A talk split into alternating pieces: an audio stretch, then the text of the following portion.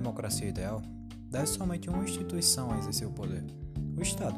Mas na realidade, há muitas instituições que exercem o chamado poder invisível, como mídias, instituições religiosas e crime organizado.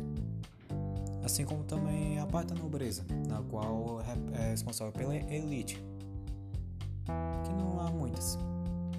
Assim, o político representa a coletividade, mesmo que não tenha votado nele, mas na prática o mandato é representado por é representativo, ou seja, o político representa a poucos e só quem votou nele.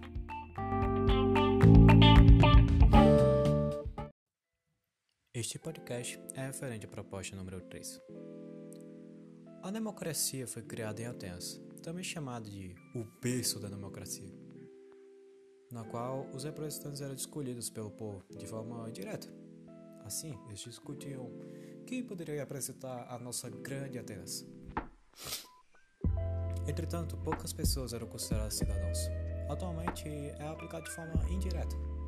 As pessoas elegem uma pessoa que mais representa elas, na qual votam em um representante considerado que representa mais as suas ideias, sendo assim considerado uma democracia.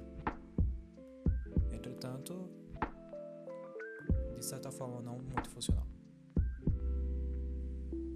Assim, a palavra cidadão também é, tem origem grega, na qual é feita para exercer os seus direitos, no qual significa que o cidadão tem o dever de exercer seus direitos e dever de exercer ao Estado,